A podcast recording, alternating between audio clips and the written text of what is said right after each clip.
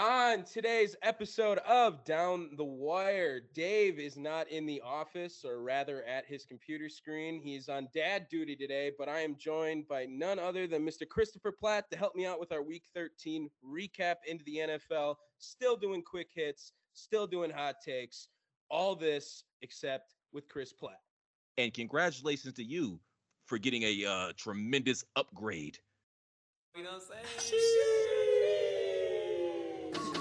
I be like, sheesh, sunset on the beach. Make me wanna pull up on Miami with the heat. I don't know about you, but I know about me. Summertime in Florida, catch me sliding on the key, yeah. Something's happening inside of me. Not adjust your listening devices, ladies and gentlemen. Greetings and salutations. It is I, Mr. Velvet Pipes, Christopher Platt, filling in for Dave. And quite frankly, Tom, thanks for having me on, man. It's an honor, privilege, and pleasure to be here. And congratulations to you. Yeah, this is way better to look at than Dave doing this like over back and forth. So I am all down with trying to do something new in here and keep it keep it nice and loose on down the wire now. But I guess down the wire doesn't really work as well because it's supposed to be our initials when we're on the show, mm-hmm. DTW. So nice. I don't know a synonym for wire that would have a C to start it off down the yeah crap shoot uh... uh... okay. Yeah I, I, I, didn't want to i didn't want to sink that low for you. I was trying to give you a compliment more. Uh, how things going with you chris? How's how's life right now in atlanta? I know we got uh guy with the baby on the way pretty soon here right for the next however long you can still say that. That's the last i heard from you. I probably haven't seen you or talked to you in like a couple weeks or month maybe something like that Something like that, man. I, I, know. I think you came on three man weave, but I mean, hell, that's probably been a month ago, man. Ever since COVID, everything just flies by. It all blends right, together. Yeah. It's still 2019 as far as I'm concerned, but we haven't even moved on yet. Yeah, since Kobe died, the days have just all been yeah. blurred. Like that's pretty much how it's been. So, yes. uh, yeah, I'm I'm super happy you're on with me. Dave's actually doing some dad duties, hanging out with his kid today. Um, which you know what, 45 weeks straight, I guess you can do one thing nice for your child. That should be something all right to take a break from. He's going to the Bucks game, and uh, I'm I'm actually really excited to get to work with you one on one today. I think we uh, we've done a lot of cool stuff. You now take a commanding lead into that third place position for most appearances on Down the Wire. Uh, hey. by a whole two episodes. So, hey. congratulations on that. Nice to be first in something. yeah. uh, that's one thing I'm learning, man. And I'm not even a father yet, and my life no longer. I'm no longer the star of my life anymore. I'm, I'm at best, I'm a feature. I'm a feature player. It's just like in featuring Christopher Platt. It goes baby, then baby mama, and, and then the grandmothers, the aunties, right, right, the the, the, the, the gynecologists, the nurses, and yeah, featuring Christopher Platt. You know hey, but sometimes sometimes the features make the album. You know what I'm saying? That's that's sometimes that's how it works, Chris. So don't don't sleep on yourself too much, at least. Uh, these games this weekend were absolutely atrocious. Most of them, at least. There was a lot of blowouts and a lot of very uncompetitive ball games that maybe turned a little bit competitive later on, but still enjoyed a great week of just sitting back, relaxing, watching football. Anything else you get to this weekend other than football before we hop into it, Chris? Got anything you want to mention, shout out from the weekend? Not really, man. It was I, I, can't say it was low key. I did some Christmas shopping, which that that uh, COVID affects that too, man. I'm so institutionalized and used to like being in my house and not being in crowded spaces with a ton of people. So now when I go out in public, literally everything and everybody pisses me off. Like, oh why, my why, god, yeah, everything. Like, why are you walking so close to me? Or, you know, I'm tall, so I got long legs, so I like to get to where I'm going. And you see motherfuckers just meandering about and walking all slow and shit. I almost stepped on like five kids on Saturday. It, it was a mess. I, I think that is definitely a great point to bring up how COVID has really just taken my patience for some people and it's brought it all the way down. And as someone who I really think that before this, like handled people great, always worked in customer service and whatnot beforehand. I'm done. I'm done with the stupidity and just all these people who are so self-centered with it. It's just annoying And maybe that's me being self-centered as well, but fuck it, I can. It's my life. hey, so. It's you. Fuck it. You you can't be self-centered to you. You know what I mean? Learn right. yourself. That yeah. is the greatest love of all. Shout out to Whitney Houston. But this was actually a pretty good sports weekend, Tom. I watched a little UFC. I saw some boxing. There were some excellent college basketball games on, uh, some NBA games, and uh, I, I, think I like this NFL week a little bit more than you did. There were some intriguing matchups. I think Buffalo and Kansas City, or Buffalo and Tampa delivered. Cincinnati and um, uh, San Fran that got close at the end. Kind of what you're talking about. My Browns, which I, I don't want to talk about at all. I, I don't understand how I could be so pissed off by a win, but I am. I I think we'll get into it then. All right, we always start with Thursday nights here. Thursday night football was our Pittsburgh Steelers and the Minnesota Vikings. And you mentioned earlier, just right there, Chris, unfortunately, or maybe recently, good news, he is a Browns fan. So you Steelers, someone you know very much and very well over the years. Um, this was an exciting one, Vikings and Steelers, and it didn't look like it in the beginning. Uh, Dalvin Cook was on another level. He was just taking over the game after coming off of that short injury too, where it looked like his shoulder had just fallen off and completely separated from him. Going for almost 200 yards, over 200 yards on Pittsburgh. This was a game Minnesota should have been running away with, and they got close at the end there too. And I can't believe Ben Roethlisberger almost had a comeback win in 2021 in the NFL because there are not many quarterbacks I would pick after Ben Roethlisberger to try to lead like game-winning drives right now. But what what were your reactions? What do you as a, as someone who we both had our divisional rivals in this game? What what are your some of your takeaways from this one on how Pittsburgh is playing or how Minnesota is playing? Just overall, like a pretty good Thursday night football game, I think. Very good Thursday night football game. And Tom, on the lowest of keys, the Minnesota Vikings might be the most entertaining team in the entire NFL. Like it's always going to be some shit going on, and it's going to be entertaining and captivating television. I didn't say they were good. I just said they were good to watch. so yeah, and and this one didn't didn't disappoint either. I, I didn't think that Pittsburgh was going to win this in either, anyway, man. They're coming off that Ravens game, and you know those Ravens games are always super super physical. So then to turn right back around three days later, have to go on the road to a Minnesota team that isn't terrible. They're not great, but they're not terrible. They're not even good, but they're not terrible. They're frisky. You know, Kirk Cousins can throw the ball around a little bit. Dalvin Cook was running wild like Hulkamania on Thursday, and yeah, I, I didn't think they were going to win this game anyway.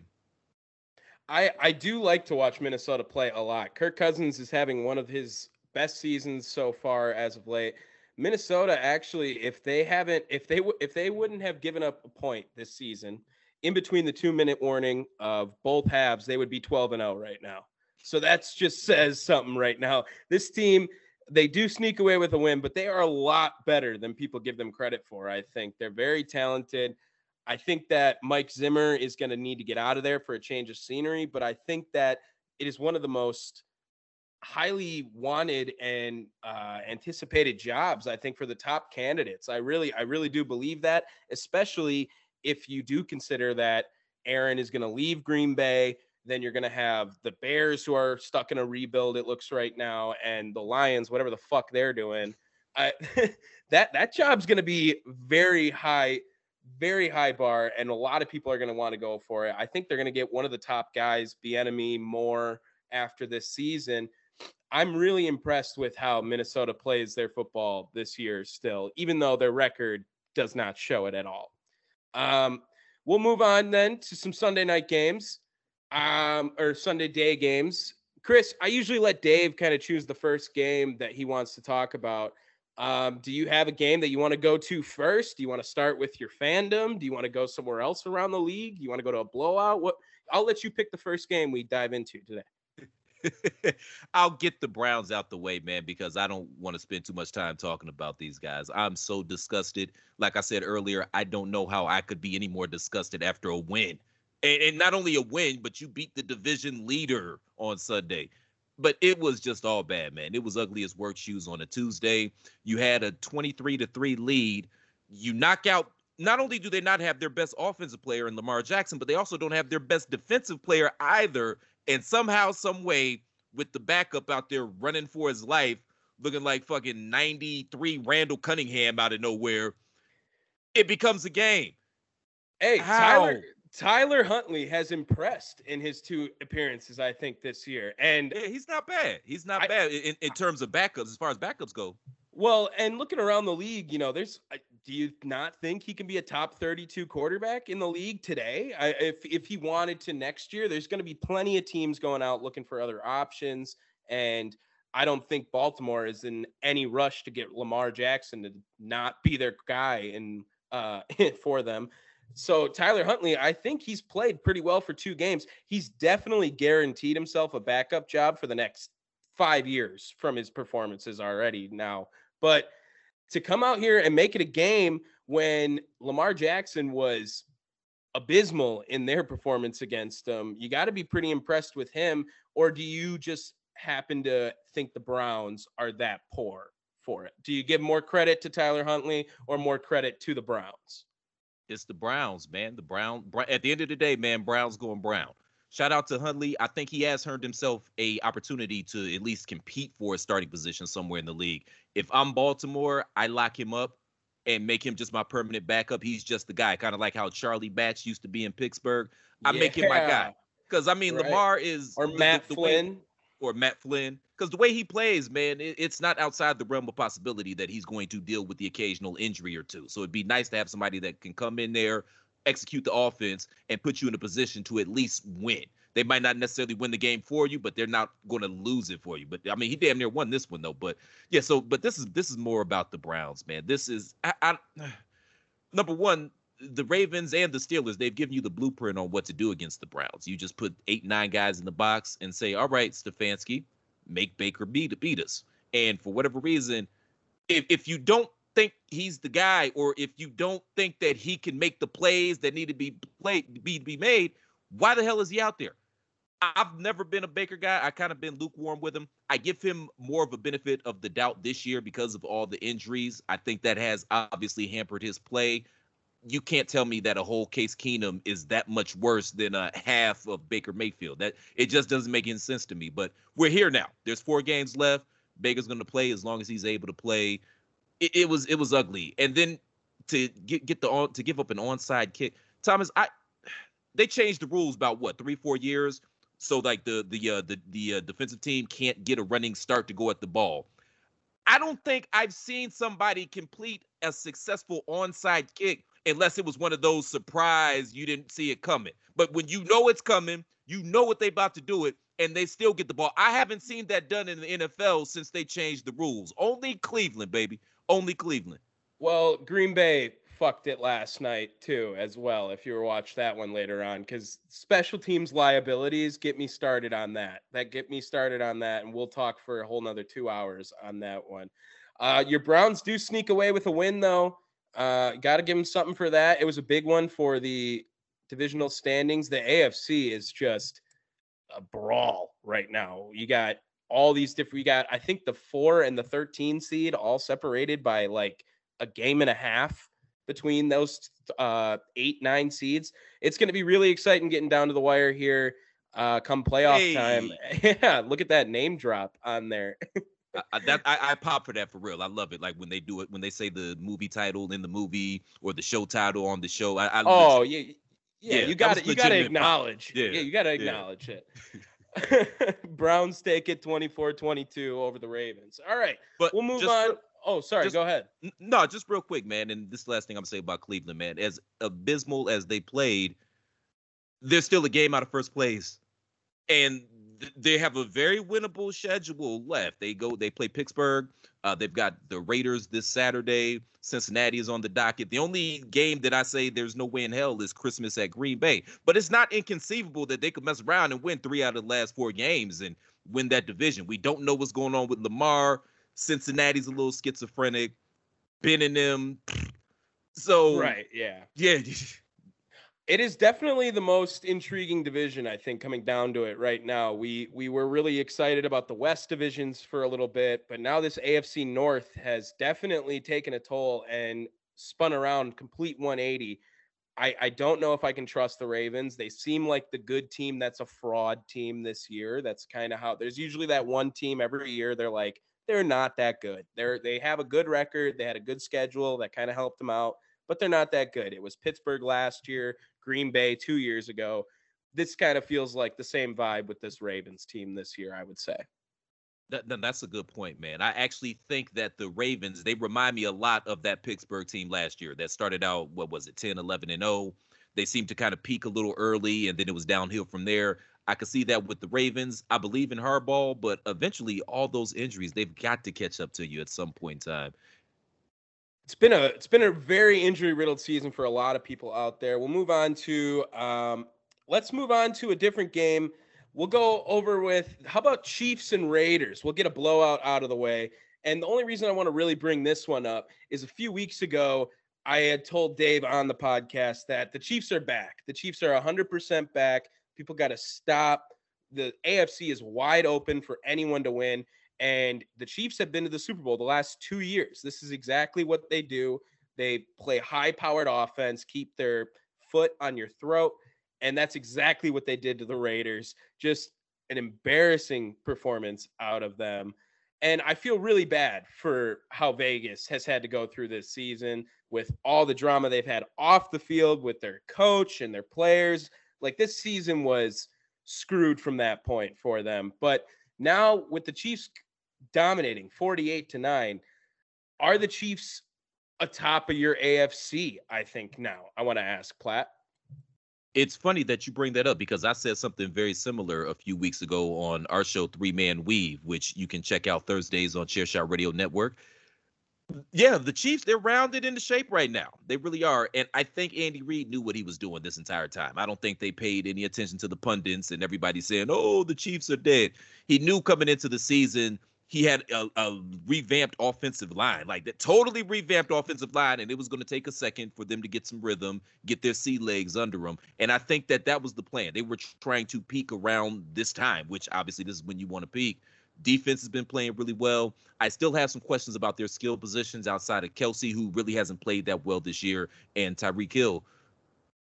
I, yeah, I, but in a playoff scenario, I'm terrified of Patrick Mahomes we've seen this guy do way too much. You know I mean? He's he's almost the Michael Jordan of football, the way he can sometimes pull plays out of his ass. Like I, I, I would be terrified of playing that team, especially considering the pedigree that they have. They've been here for the past three seasons. I, I wouldn't want any parts of them going into the postseason at all. And this was a game kind of bounce back for Patrick Mahomes. You know, he finishes uh, 20 at 24, 258, two touchdowns. We've not seen a stat line from him like that in recent years, or in recent weeks, rather. I don't know why recent years he's been the best fucking player we've ever seen. But I, I'm really excited for these Chiefs. I, I like to root for them because they're just better than you. I mean, that's what they try to do. They know they have Tyreek Hill, who is – the fastest guy in the league, probably hands down, if you would ask anyone else. Travis Kelce, one of the top tight ends. And now with the way this defense is playing, has been incredible. It's been incredible what Chris Jones has done since they tried his experiment on the edge and they were just like, no, put him back inside. And he is just a force. And they were getting to Derek Carr hard yesterday. I, I I'm so sad for these Raiders because they they have they had such a really good start to the season. weren't they five and two? Didn't that doesn't that so, sound yeah. right? Now yeah. they're sitting at six and seven since all that bullshit has come through their culture. I'm I'm really down on them and Derek Carr, you know, we had Ray on Three Men Weave telling me Derek Carr was going to win MVP, but that shit, that that's that doesn't look good for him anymore. I'm gonna I'm gonna I'm gonna have to I'm gonna have to give him some shit next time I come on three man weave for that one. But Chiefs just dominated this one. I think that you got to be nervous for them in the playoffs. They got very winnable games coming up here uh, against the Chargers, Steelers, Bengals, and Broncos they they could just go out here and completely prove us all wrong that we were doubting the Chiefs on the beginning of the year. Since their cold stretch, they're rattling off what one, two, three, four, five, six straight now. Had to look at that. Let's cut a hay math. Sorry. 48 to 9 in favor of it. You got anything else from this game? No, this has just one of been one of those seasons with very few exceptions where teams it, it's been a grind. It really has been a grind, and it seems like damn near every team, with the exception of maybe the Cardinals, has kind of had that lull somewhere in the season where everybody's you know chicken little, the sky's falling, blah blah blah. The Chiefs seem to have gotten theirs out the way early and have quietly racked up what five consecutive wins. So I wouldn't want to see those melon farmers in the playoffs, and I don't think anybody else does either. 48 to 9 in favor of the Chiefs. Let's move on here. Um, we'll talk about another good game from the week. We'll do it. We'll go to Dallas and Washington football team. How about that one? That was the noon game. It was the one they were hyping up all week. Mike McCarthy guaranteeing a victory. And it looked pretty easy from the beginning. They were on their ass and it was 20 to nothing, I think, going into it. And then the Cowboys just started to fall apart. They started to lull a little bit. Taylor Heinicke, I cannot say this enough. I think he has to be the most hated player to play against because you know he's bad. He's not good. He he he is not good. But he will make one ridiculous play after another after another after another and it just demoralizes you as a team. I can totally see it just chucking it up there for I think it was Lucas Sims or something on that one where they called it out of bounds, but then they originally called it inbounds afterwards. He he just makes stupid plays work somehow. He ends up getting benched, I think, for Kyle Allen, and then they end up blowing it like that. I I really I really was like this was a game that no reason that Washington football team had any chance of being in, but a couple of quick plays that turn it around for him, make the score look a little bit nicer. Where do you put Dallas? I think in this now is Dallas a legit contender? Do you like watching them play? They're definitely exciting. Micah Parsons is just tearing up the NFL in his first year. I I personally think that Dallas should be probably more feared right now than the Rams. Oh, well, you coming I, in I, early with the hot take. I, I, think that's what I think that's what I'm going to go with. I, I really like how their offense has just been for the last 30 years. Let's get a big ass O lineman and throw a Girl Scout running back, whoever they want back there, and he'll run for a thousand yards. It doesn't matter. They're undefeated when they run for over 100 yards in a game. They know how to win the football games. They do. They understand it and they got a high-powered playmaking defense now. What what more do you want out of your team if you have a formula on offense and a playmaking defense? You know, I don't really know what to think of this Dallas team. I was really high on them at the beginning of the season. I thought they might have messed around and, and we're going to get home field in the NFC. And then they messed around and lost some games that they had no business losing. On paper, they should be one of the better teams in the league. I just don't know about them, man. It kind of reminds me of that that one girl that you always keep around. She's attractive. On paper, she's wifey material, but she's a little crazy. She's a little inconsistent, and you you but you can't let go because the head is good. But and, and that's Dallas now, when I say the head is good, I mean look at their skill positions, man. You know, and, Dak has been. I mean, he had a he's having a pretty good season. He's kind of fallen off recently. Micah Parsons is running the hell out the ball. That offense is extremely sexy and can put, put points up against anybody. The defense is, has been improved, or maybe it's just Riggs. Maybe that's the only thing that's improved on that defense. I don't know. But for some reason, and I just can't put my finger on it, man, I, I can't put my trust in Dallas. Well, as someone who was under the tenure of Mike McCarthy's coaching for the, so that's long. it. I yeah, I forgot about that. That's it too. That doesn't help either. That's he, like a... he is just the worst at managing the clock. If you watch them play, it's like their timeouts are going to be gone by the end of the third quarter. Doesn't matter. He's going to use them all. He seemingly just does not have a plan. He's like, I just like this play right now, like just off of vibes. He's a big gut guy. You can tell Mike yeah, McCarthy. he's fat as fuck. Yeah, he's just trying. He's just thinking with it. His brain has actually moved down to his stomach, right next to it, and that's how he thinks. It it sometimes works out really nice. I'm not gonna lie, Mike McCarthy got us to the Super Bowl, had a lot of great years, but he overstayed his welcome much too long in Green Bay, much too long. I like what he's doing in Dallas right now. He's got a lot of good players out there. The the weapons galore all over the team, but you can tell that he has held them back in some situations, like you said, losing very winnable games, even making this one close. Like there was no business. This was a dominant game by the Cowboys. The score is going to make it look a lot nicer. I still think that the way they have this young defense that is really fast and full of weapons, like you said, with Trevon Diggs, yeah, Micah Diggs, Parsons. My bad. I called him Riggs. My bad. Oh, we we all know who you were talking about. We all knew. He uh, didn't get an interception, unfortunately, but uh, he usually does every other game. I get it. I really like this Dallas team. I think they're going to win a playoff game. I, I, think that's for sure. And well, they yeah, could shock. Yeah, because they'll probably be playing uh, Minnesota or Atlanta or Washington well, again. So like yeah, the, they'll be they'll be like the third or the fourth or fifth seed, right? Or fourth seed. What I, I got to look at the playoff picture. I yeah, guess now. I'm, yeah, I'm thinking maybe. Yeah, I'm thinking maybe fourth. Because right now we have uh, Arizona's the one seed overall. I think Green Bay, Tampa Bay. Uh, fourth would be Dallas right now. I'm just saying it all off the head because it hasn't loaded yet. Okay, sweet. All right. Uh, the Rams would be the five seed. So it would be Dallas and LA right away, right? Mm-hmm. And then six is Niners and football team still in it. So I, in, in Dallas, who you taking, the Rams or the Cowboys? Ugh, I hate that you asked me that. I got to see tonight.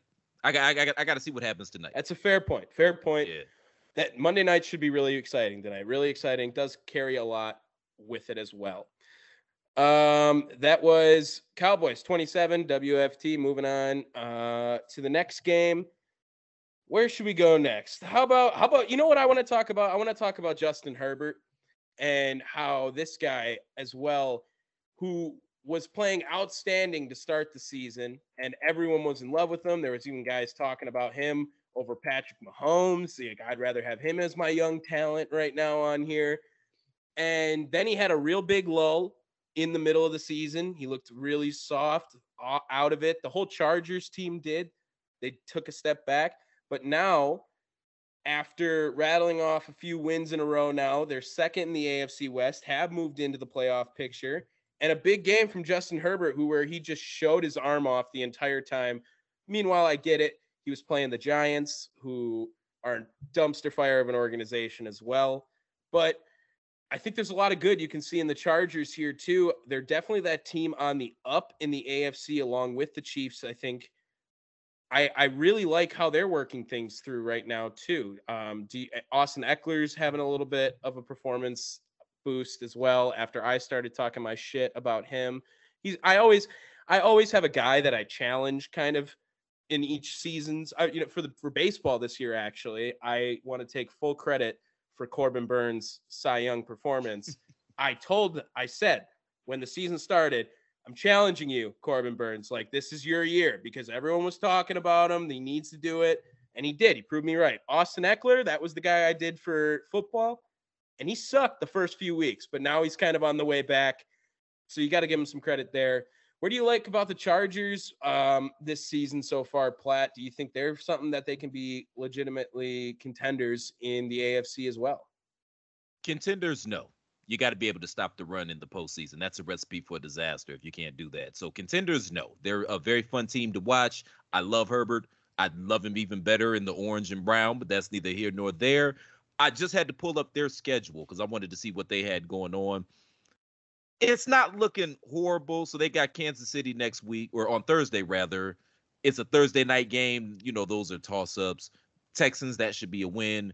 Broncos, the Broncos are frisky. It's a division game. They should win that. I, I could see them pulling off nine, ten wins and, and making the postseason. Just looking at this schedule right now. Then they end uh, at Las Vegas. So yeah, I could see them making the playoffs, man. Nine or ten wins should get you in in the AFC, but I, I don't really believe in them until they can prove. Not only do they can they not stop the run, but they have this weird thing being able just goofy shit just happens to them down the stretches of these games. They miss an extra point or you know Herbert throws a duck or or a duck comes onto the field and causes a fumble. Like it's always some goofy shit that happens with this team even last week versus Cincinnati, they had that game in the bag. Cincinnati made a couple plays. If, if not for uh, what Burrow's interception, that's probably a lot closer game than it had any business being. So I don't know what to make of these guys either. I don't know what to make of half these teams, Tom. This is just a weird ass season, man. It it has definitely been a very roller coaster ass season. A lot of ups, a lot of downs, especially in the AFC where it seems like anyone can beat anyone on any given week. Uh, the the names that Justin Herbert is throw, throwing touchdowns to Jalen Guyton, Josh Palmer, and uh, Jared Cook, who's like 400 years old. But you got to understand, he's doing this with very ragtag group of guys, I think, too. Justin Herbert, I thought this Chargers team was more complete coming into this season as well. The defense I thought was a lot better. You know, they had Bosa coming back, but it, like you said, they've definitely showed struggles. They can't stop the run to save their life. I like watching the Chargers play, and you you say the Vikings are the most exciting team to watch. Justin Herbert's got to make yeah. it up there. That throw yeah. he made where he was getting taken down and whipped it like 60 yards down the field, like on the money. He he's an insane talent to watch. But he's young. We we get that. He's going to make his mistakes. I don't think he's ready to lead the team either. I'm really excited for their future, but I think what you're wait, we're we got to pump the brakes a little bit on the Chargers. I I, I can do that. How about you pick another game? You got any other games you want to get into next on here, Chris? Yeah, can we go? Uh, we're going. Can we do four o'clock, man? I want to talk a little bit about that Buffalo Tampa Bay game, which that was it. It had it started out as a blowout. Watching the games as a Browns fan, I'm thinking, okay, I need Cincinnati to lose and I need Buffalo to lose. And at about uh we'll say about uh 5:30 Eastern Standard Time, it was looking pretty good as far as that went. And then those games both kind of tightened up, and so did my sphincter. But obviously, the eventually the teams that were supposed to win won. But this Buffalo team, you talked about Baltimore being your good bad team. That's how I look at the Bills. I, don't think they've beaten anybody with a winning record this season. They beat up on the Dolphins a few times. I'm not the biggest Josh Allen fan. I, I recognize the talent. I don't think there's that far of a gap between a Josh Allen and a Baker Mayfield, but the fact that they can no longer run the ball, that's tough. And I got to give Josh his props, man. He balled out yesterday in that comeback. That might be the best game I've ever seen him play, and nobody will remember because they lost. He played excellent yesterday, and he's really their he was really their only threat. So they're probably going to end up having to play their best chance of winning is playing that 2015 Carolina Panthers style game where Cam's got to rush the ball about 10, 15 times. He's got to throw it another 20, 25 and just let him do everything because, yeah. But I, I don't know. I just don't believe in them. Great comeback win, or excuse me, great comeback. But I, I don't believe them against a good team. It's just I, I got to see him do it first. I think that's very interesting. You brought that up, actually, Platt. I, I almost forgot about the Bills when I made that comment. I think the Bills are a better representative of that fraud team this year. Uh, that they haven't beat anyone good. They have one. They have one win over a team with a 500 record right now or above, and they they can't do anything after Josh Allen. Josh Allen's just so massive that it's so much fun to watch him run because he looks like he's just trudging along while he does it. But he is not supposed to be a hundred yard rusher. He's not supposed to be the guy getting the ball like that. He's got a cannon of an arm. He should be throwing it down there. They they have they've used a lot of draft capital on running backs over the last few years. Uh, Zach Moss, I know, was a big one, and Devin Singletary as well. Josh Allen is miles ahead of Baker Mayfield, though. I do think you gotta. I think you gotta slow down there a little bit. You're a little Physically. optimistic on the Browns fan. No, no, no. Physically, he's much better than Baker Mayfield, and I would take him over Baker Mayfield because of his physical attributes. But what I mean by that is, if everything is going well. If you've got receivers, this happened last year. If you got receivers, if they're able to run the ball and you don't put him in a position to fuck shit up, similar to Baker, you can have success I just don't know if they're that guy that is going to win the game, but you can put them in a position not to lose the game depending on what you have around them. You know what I mean? That's what yeah, I meant by that. I, I, get it. I get it. He's a, he's a much more physically gifted guy, but he needs a lot around him to help him out. You, you don't believe him as that playmaker kind of quarterback. He can't get stuff done on his own. No, he, he needs help. He's not. I wouldn't put him in that upper tier, that upper echelon, that Mahomes, that Aaron Rodgers, Brady, um, Russell Wilson. I, I, wouldn't put him in that class of guy. Not saying you can't win with Josh Allen, but something's going wrong there this season. All right, that's a fair point. I can get behind on that. Let's talk about the other side then with Tampa Bay. And the first question I did have for you is if you need anyone, anyone, you can pick any player to get one yard in this league. Are you not picking Tom Brady first overall? I mean, he has to be the number one guy. When have you ever seen a sneak of Tom Brady not work. He was running all over the place yesterday. He had like what five rushing attempts or something in the first half, and he was at Bruce Arians was like he's gonna knock that shit off. Ends up running the ball seven the times from scrambles all over the place. Tom Brady, an infusion of youth in this game. He's 45 years old, Platt, and he's about to win the MVP. I mean, he's guaranteed almost to do it. This Tampa Bay team is stacked. I think we got to worry about them in the playoff times when it comes to those as well too, right? They they have to be in my opinion, they're still the Super Bowl favorite just cuz they've been there before and I'm done betting against Tom Brady. I'm with you, Tom. I'm done betting against Tom Brady too because I bet against his ass last year. And eh, the on, on the lowest of keys, man, quiet is kept. Brady didn't necessarily play well last year. That team is absolutely loaded on offense and defense, and that team kind of carried him. And then, of course, the Tom Brady factor. You know what I mean? Just just his presence in the building that accounts for something. He's actually playing well this year. I didn't see that coming. I thought he was cooked two years ago, and now he's having a resurgence. And like you say, uh yeah, MVP more so because all the other guys kind of fell off but still. Well, well, Derrick Henry got hurt. He probably yeah, was up yeah. there. Jonathan yeah. Taylor's on the Colts. They're not going to give them hit. No. Aaron yeah, Rodgers John- is pissing everyone off, so they don't yeah. want to give it to him. Kyler Murray got hurt. It's going to be Tom Brady. It's going to be Tom Brady, I think. That's how it's going to play out. And this is another game where they have scored over 30 points, which they are undefeated with Tom Brady if they score over 30 points, which it feels like they do pretty much every game. They they have such a high powered offense led by Chris Godwin and Mike Evans, who it should be unfair to have those guys on the same team, honest, honestly. And you remember when Jacksonville just gave up Leonard Fournette for nothing? They just totally let him leave. He was like 25 years old and they just didn't want him on the team anymore. What what the fuck was the point of that? What's the easiest choice you can make? Window instead of middle seat? Picking a vendor who sends a great gift basket? Outsourcing business tasks you hate? What about selling with Shopify?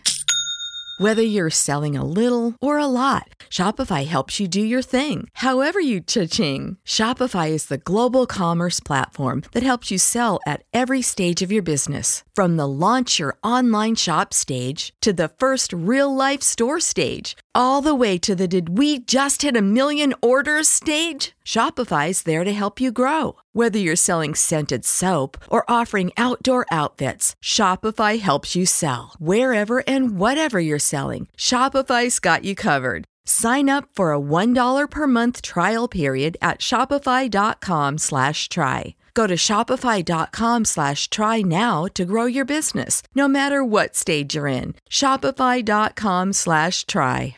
Why did they do that? They just let Tampa Bay get him for free? I, I I still don't understand that. He's been back all the way since he's been playing with Tom Brady at least. I'm I am terrified of Tampa Bay still. That's the only team that scares me. It's the only team against Green Bay. I will go toe to toe with anyone. Bring it on. Tampa Bay scares me, especially if we're not playing in Lambeau. Well, you played in Lambeau last year. You probably don't, still have PTSD yeah, I, right yeah, now. It was right? Kevin King and Kevin King's still on the damn team. I don't understand that either. But we got Stokes now. Stokes now's legit. Stokes but, legit. But this is the thing about Tampa and specifically Tom Brady. What makes him so dangerous? You got to beat him. You have to cut the head off the snake. In other words, he's not going to beat himself.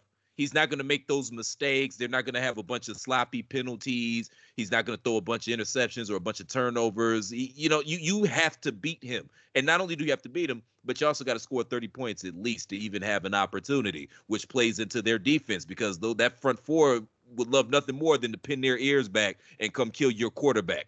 You know me, Because you dropping back passing the ball 50 times a game. So yeah, they're they're going to be a tough out. The we you just better hope that maybe he goes someplace and it's cold and his sciatica and arthritis starts acting up and the arthritis. yeah, we're gonna have to gonna have to get this guy.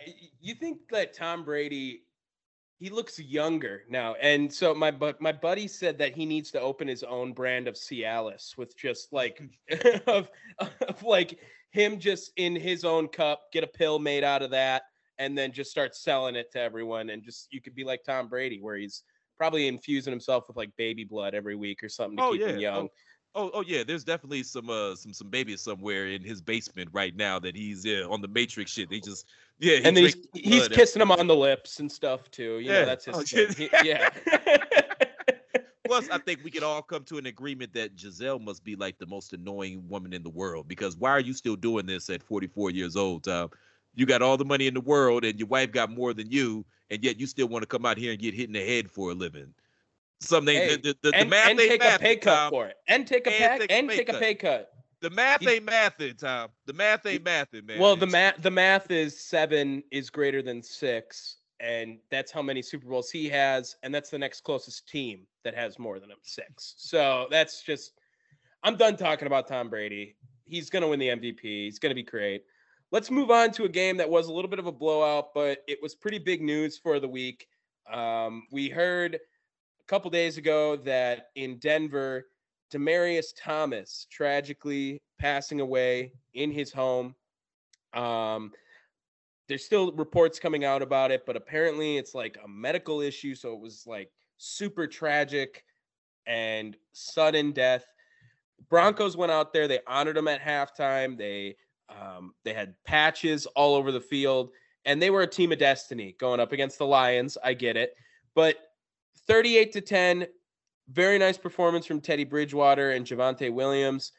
Um, Chris, I mean, tell me about it. Demaryius Thomas was he was a legend. I mean, back in the day, he was he was part of the Tebow mania. He scored that touchdown, obviously, and he was a big part did he he won a Super Bowl with Denver, yeah, didn't he? He, he was on yeah, that team. He was on yeah. that Peyton team, yeah. And obviously the season before when Peyton Manning was setting all those records, he was having great years too. So that was a huge mind-blowing like whoa, like that one hit you hard.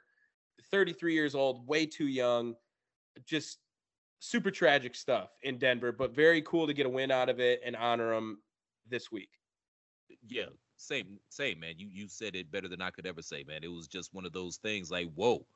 You know, my first thought was Demaryius Thomas, Demaryius Thomas. Like I just couldn't believe it. And my heart goes out and you know, um obviously um our heart thoughts and prayers go out to his family and his loved ones and his teammates and stuff like that because it is very tragic and we hope that he rests in peace. Good win, very emotional time, obviously. Broncos, another team that aren't horrible.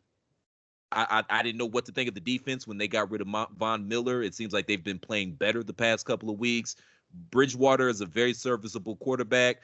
They're a team that plays better with a lead, though. Like if they get down early, like Teddy Two Gloves isn't going to be the guy that's going to throw you back into the game, but he can maintain the game if you you know if you're able to get a lead. But um, yeah, good for them. And they're not out of this either. Like it's so crazy. I'm thinking okay, we can check off the Raiders, we can check off the Broncos, we can check off this team. That's it. You can't check anybody off in the AFC other than hell. And now Miami's coming out of nowhere. The only team you can check off is uh, uh Booty Finger Irv and them, and and the Texans. That's it. or finger in the booty herb. Yeah, yeah, yeah. Okay, I got. I was I was like, who's Irv? And I was like, oh, okay, Herb. Got it. Got yeah, it. Herb, yeah, that yeah, Herb, Herb, Urban Meyer. Yeah. I I'm really surprised with this Broncos team. They started off 3 and 0. I kind of was calling them out on it. I didn't think they were that good. Once the injuries started happening, I sympathized with them. Like they didn't really get the opportunity to prove themselves, I thought. And I thought much of the season was going to be pretty much thrown away after they were one of the most injury riddled teams to start the season. And they have fought. They have fought their way back, led by their defense, and that has only gotten better, like you said, since they lost Von Miller. And I love Teddy Bridgewater as a bridge quarterback. I think he's one of the best bridge quarterbacks you could have in the NFL to get you through a season, get you through game by game. We need you out there. He's not a playmaker like that. He doesn't really carry you to win games but he does get the job done and he gets it done very often. A guy just tries to make very few mistakes I could really see Mike Zimmer kind of making his way to Denver after this season to kind of maybe pair up with Teddy again.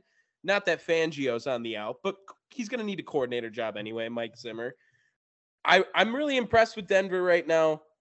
The Lions, it was so it was mayhem on the pod last week after they got their first win.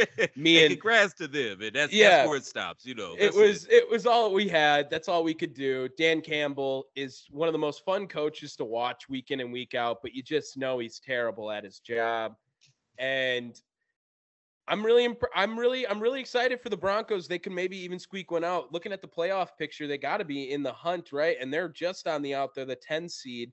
I, I think that if, if the, I'll ask you this: if the Broncos are to make it in, are the who, who's the team that comes out from the wild card? Is it the Chargers, the Colts, or the Bills? Hmm. Uh, gun to my head, I would probably say the Chargers. Really? Out of out of those two, uh, those three rather. Yeah, I would say the Chargers. Okay. Because they play well, because they play Denver down the stretch here as well. Mm-hmm. So yeah, the division, the division yeah, definitely plays yeah. a role into it too. Bills being on that like super big losing streak would be that's where my brain goes to first. But they still would have to jump the Bengals and the Browns. Still, they're tied with them, but their tiebreakers put them lower. Uh, I don't think the Broncos will be in but it's it's interesting to think about. And I would love to see Teddy Bridgewater play in the playoffs. That would be super cool after what happened to him a few years ago, where he almost lost his whole leg from his injury just stepping back. He's he's one of the guys I I, I have a soft spot for for Teddy. He, Teddy Two Gloves. I'm not all for the nickname on that, but I know that's how you, you and Ray always talk about him. And yeah, so, I, I like I like him a lot, and he's going to make a, a, damn good offensive coordinator too when he stops playing. I would say head coach, but you know they don't give brothers those jobs. It's like Halley's Comet; they give a brother that job like once every seventy-five years. So I don't think it's going to be Ted. But hey, Brian Flores, Brian Flores making a big. He's he's persevering, trailblazing a little bit, maybe. If he can get this Dolphins team back into playoff mm. contention, Brian Flores is going to pave the way for a lot of jobs. All right, let's we'll brush over a couple games here. Um, Saints and Jets. Man, the Jets, dude, you're just terrible. You're letting running backs beat you at quarterback now. This is Taysom Hill. how, how do you feel about Taysom Hill? I guess Platt. Me and Dave are big Taysom Hill haters. I'm sorry, just to admit it. I he's fun in the gadget position as a quarterback. He's not a quarterback. You can tell he's not. He wants to run the ball every time he has it it's not an effective offense in a sense. And I really wish that if they were going to give up, uh, if they knew Drew Brees was going to be gone, why wouldn't New Orleans just keep Teddy around to kind of figure it out from there? He was doing great in New Orleans. He was undefeated when he was there. And I think the Saints are a quarterback away from being a legit team because they have been one of the most up and down teams this year, too. Remember, they came and smacked Green Bay in the mouth week one, 38 to 3. And ever since then, they've had ups and downs. They lost the quarterback. They put in Trevor Siemian, who I he could be an accountant for all I know, instead of a quarterback with a name like that. And now they're back to Taysom Hill in this experiment that they're going to try out. And they're really happy with it because they just beat the Jets. But I don't know who they're playing the week after. I better look that up before I start talking anymore from there. I, I, am not a fan of Saints. I'm not a fan of the Saints running this Taysom Hill offense. They're playing Tampa next week. So on Sunday night, have Taysom Hill play Sunday night football against Tom Brady. He won't play again this season. I see Trevor Siemian more as a, a lawyer than an accountant. Like I can hear the commercial in my head right now. In a wreck, need a check? Call Siemian and Associates. Siemian mm, and Associates. Yeah, you know what Siemian, I mean? yeah, Siemian, Siemian, and Siemians, right? Yep.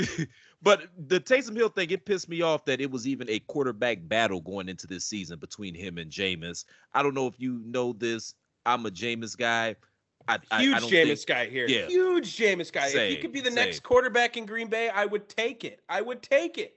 Same we we have a thing here on the weave. Well, I've got a thing here. I call it the Cranberry Compound, where we take some of these athletes that have been maligned, we bring them down here in the spare bedroom. We do a little bit of yoga with them, a little life coaching, get them back right. And and Jameis was our top pupil and our top alum from the Cranberry Compound. They were going well. He had a couple of games where that were kind of hit or miss, but I mean the team was winning when he was there. They would be they would be in the upper echelon of the NFC right now if famous Jameis was still playing. And it sucks for New Orleans. They're putting it together with uh spit glue and bubblegum and they're playing a running back at quarterback now on the Tim Tebow side of the game. It sucks for them. Get back soon, Teddy. Unfortunately, I'm more metaphysical as opposed to physical. So I can't really rehab your leg for you. But if, if you need a little spiritual enlightening, a little tune up mentally and spiritually, come on back down to the compound, baby. Uh, ben Simmons, he's going to be leaving in the next couple of days. We'll get the room ready for you. We got Tua Tagovailoa. He's going to come down and spend some time with us over the holidays at the compound, get himself back together. But uh, Jameis, you know you're more than always, always, always more than welcome. I think that this is where Russell Wilson's playing next year. That I think that that's what New Orleans is kind of going for. I think they they should be the top spot for him. I know that's on a list of teams for him. I think if he went to New Orleans, that team's scary. That I, they don't really have a lot of weapons. I get it, but they got a strong offense. Uh, they got a strong offensive line. They got Alvin Kamara. They don't have the receivers that he needs, but I think Russell Wilson's one of those guys where he can run around for 10 seconds, throw up a lollipop, and someone will come down with it. He just always seems to have a play like that happen. And they're not helping him out in Seattle. I, I think that this is this is where he wants to be next year. That's a scary thought because clearly he's not long for that Seattle life. We all see the writing on the wall. They're heading for a divorce. I'd love to see Russ come down to the shores of uh, Lake Erie and the Cuyahoga, but we'll see the shores of Lake Erie. Oh, yes. I love it. I love it. Uh, and the rookie quarterbacks continue to suck. If you just say, if you just look at the stat line of 19 to 42 for your completion attempts, that just looks ugly, Zach Wilson. Like when you have a one to start your completions and a four to start your attempts, like, oh my gosh, that second overall pick spent on him and the rookies continue to suck. We'll move on to the other one because there's another blowout. Titans and Jaguars, 20 to nothing. Trevor Lawrence throws four picks. Platt, what's up with your boy Trevor Lawrence? I mean, you, we had you talking about him maybe just slinging it the whole year and pull out a rookie of the year out of his ass. That's not happening. That that, that cannot happen. The Jaguars, I think, are it's them and the Texans are the two actually worst run organizations. The Lions are kind of putting over a blanket over both of them because their record is worse. So people kind of talk about it. But you got to see how the turmoil is with the Texans. Obviously, they have all that drama going on with Deshaun Watson still, and they don't have an, any idea on what they are going to do in the future. The Jaguars thought they had their future and completely w- are caught off guard by this. Even if Urban Meyer, we all could have said maybe, yeah, he's going to be a terrible NFL coach. He's too much of a dick. He's got all these control issues. He's coming off being pretty much a general manager and head coach at the college level, and you got to kind of relinquish some power. But Trevor Lawrence playing like this, this was the consensus number one. This was the guy that was Andrew Luck comparisons out here. Are you nervous about Trevor or are you blaming his situation? Well, you know, Urban Meyer thought he had his next move too, but then Notre Dame decided to uh, promote the defensive coordinator. But that's neither here nor there. Trevor is weird because I, you know, I obviously knew going into the season he wasn't going to be, or that team rather wasn't going to be any good. And I still believe in him, but I haven't even seen flashes. I mean, say what you want about Justin Fields in, in Chicago with Nagy. I've at least seen flashes of him. Like I can see, okay, I, I could see where with a good coaching staff or maybe just a coaching staff, I could see where that guy could be something eventually. But I, I haven't seen anything with Trevor. Uh, you, you can't throw the baby out with the bathwater just yet. I think that the the organization is a dumpster fire. Shaka Khan, that I know his name, but that's what I call him, Shaka Khan. Shaka Khan. Yeah, old uh, Middle Eastern Ron Jeremy looking ass. I don't know what's going on down there in Jacksonville, but they need to hit the reset button again. You had the perfect out with uh, booty butt herb sticking his finger up that girl's booty. That was the perfect out to get rid of him. Hit the Amazing. he still has a job. Amazing. Yeah. yeah. And and not even because yeah. of that, but that gives you great reason. Cool, we can get rid of him after that. Say some shit about morality or whatever, yada yada, and get him up out of there, and then maybe try to, I don't know, maybe throw Jim Harbaugh the bag or something next year. I don't know what you do, but what they're doing right now is clearly isn't the answer. I'm not giving up on Trevor. It's just a real shitty situation eh, for, especially for a guy that's not used to losing. I think he lost what maybe two games his entire career from high school to college. Like this is, you know, this is new to him. Leads the NFL in interceptions right now too after another four.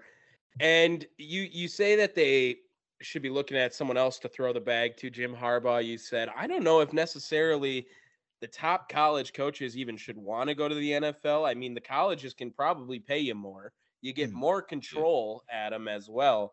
But I think this does preface to Urban Meyer is going to be a one and done, right? I don't think he's getting another head coaching job. I don't think he gets a second season even with Jacksonville with how he's run this. You saw the reports on him bringing in his assistant coaches and calling them all losers.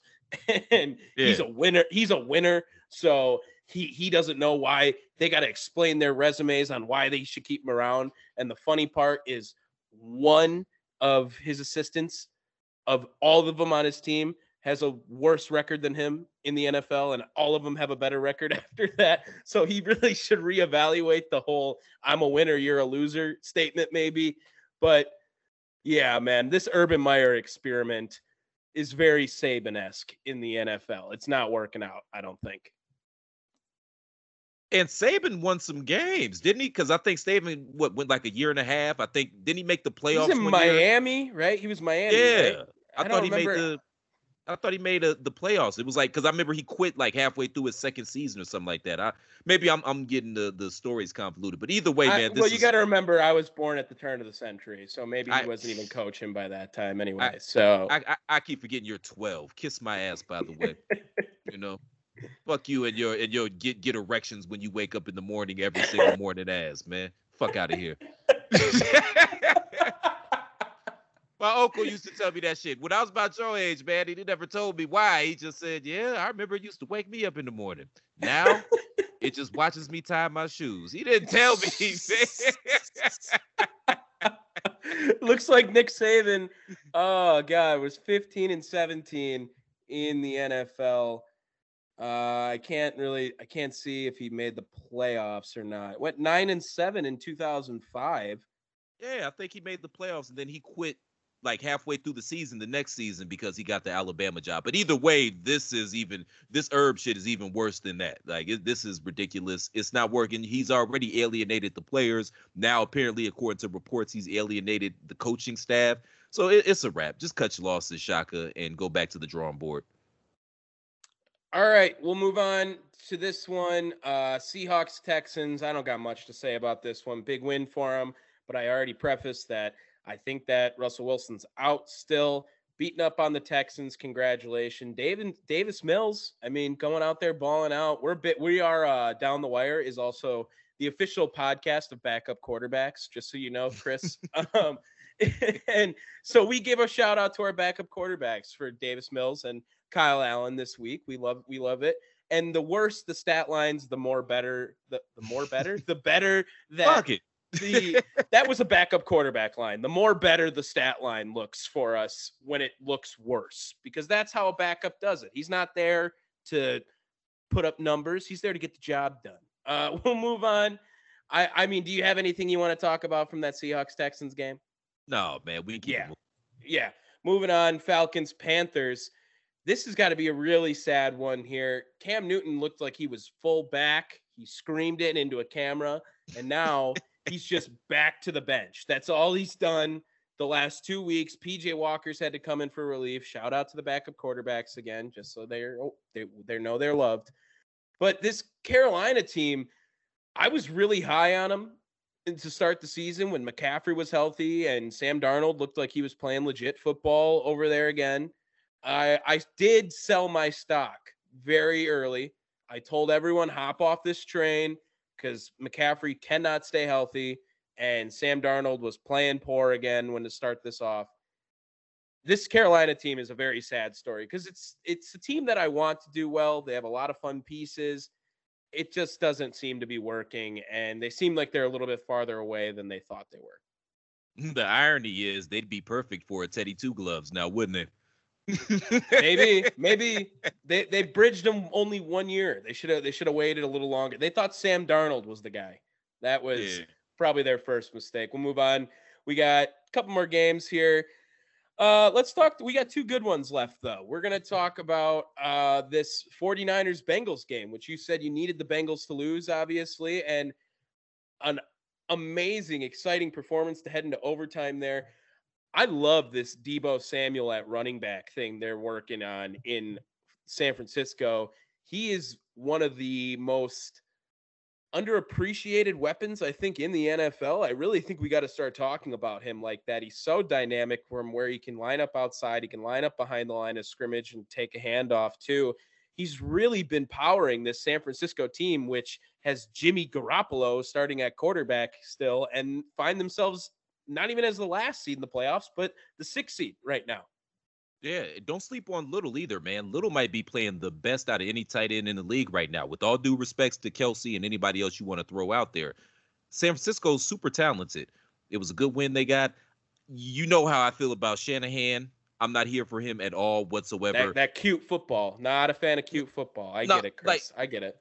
I don't get it, Tom. Like, is it in the national media? Is it in all their contracts that they have to openly fillet uh, Shanahan every chance they get?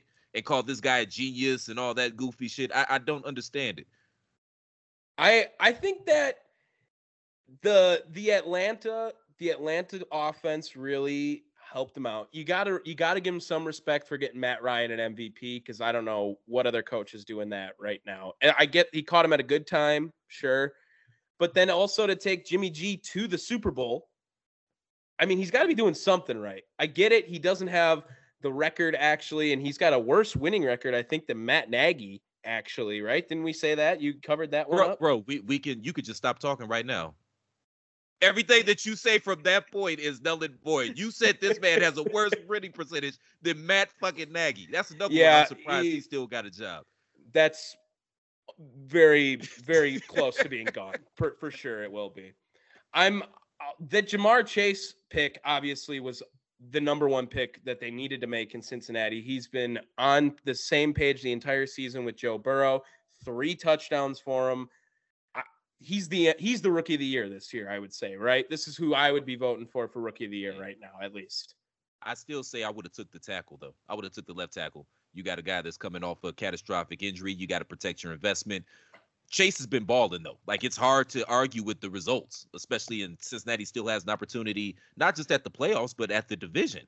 I'm not saying they're going to do it, but they could. So it's hard to argue with the results. This was a tough one, especially at home, a team that they probably should have beaten. But San Fran's still there in the mix as well. They might sneak into the playoffs. I'm not really a huge fan of Jimmy G or Shanahan, so you're 0 for 2 in my book. But they are very talented on both sides of the ball. They're fast on both sides of the ball. And I could see if they do get in the playoffs, if Shanahan remembers to run the ball, they could be a tough out with the way they play defense. Well, now we'll do we'll play the same game, but if they won't make it. They ain't making it. Sam, so then, do you think Minnesota is the team that jumps in? If San Francisco's falling out, is that the team you think jumps in? Minnesota? I would say either Minnesota or the Washington football team. Well, football team's in right now. Oh, football teams in. Okay, okay. So, so the teams on the hunt, okay. the teams on the okay. teams on the bubble rather are Minnesota, Philly, Atlanta, New Orleans. They all are six and seven. The Panthers are five and eight, and the Seahawks are five and eight. But whatever, I'm not going to count them. But the the six and seven teams are Minnesota, Philadelphia, Atlanta, and New Orleans. So I think Minnesota is the team that sneaks in if the 49ers do in fact fall out. So they okay, so I agree it's Minnesota. I'm just pulling up the Falcons schedule here because they're not good, but they're not out of it. So they play San Francisco on Sunday. That's probably going to be an L. They'll beat Detroit. Buffalo's and L. Yeah, they're not going to make it. They're going to lose at least two of their last four. Yeah, I'm going to say Minnesota. And as they should. I think they're a better team than them as well. Let's move on to the last uh, game that was played this week. It was Sunday night football, Bears and Packers.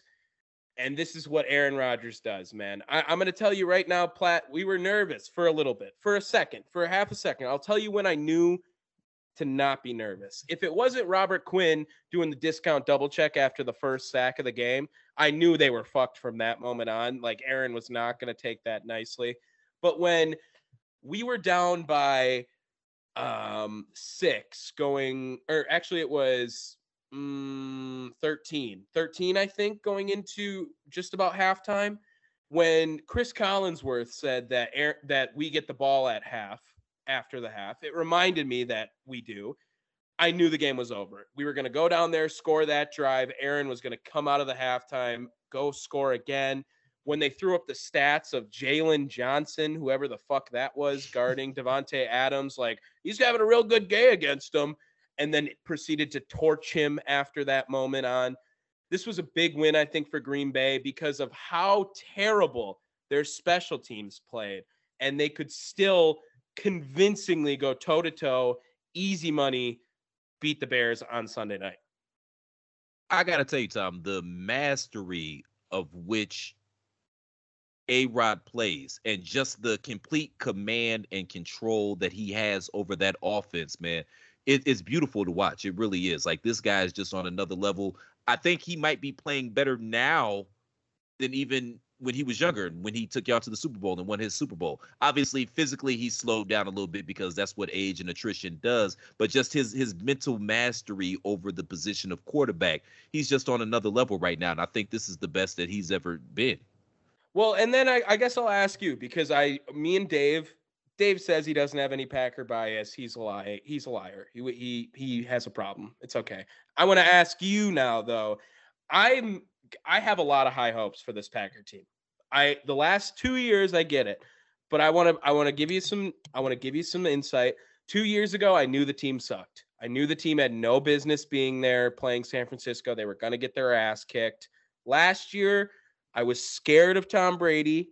I get it. I knew it, but I still thought we probably could win that one. Obviously, Kevin King destroyed my hopes and dreams.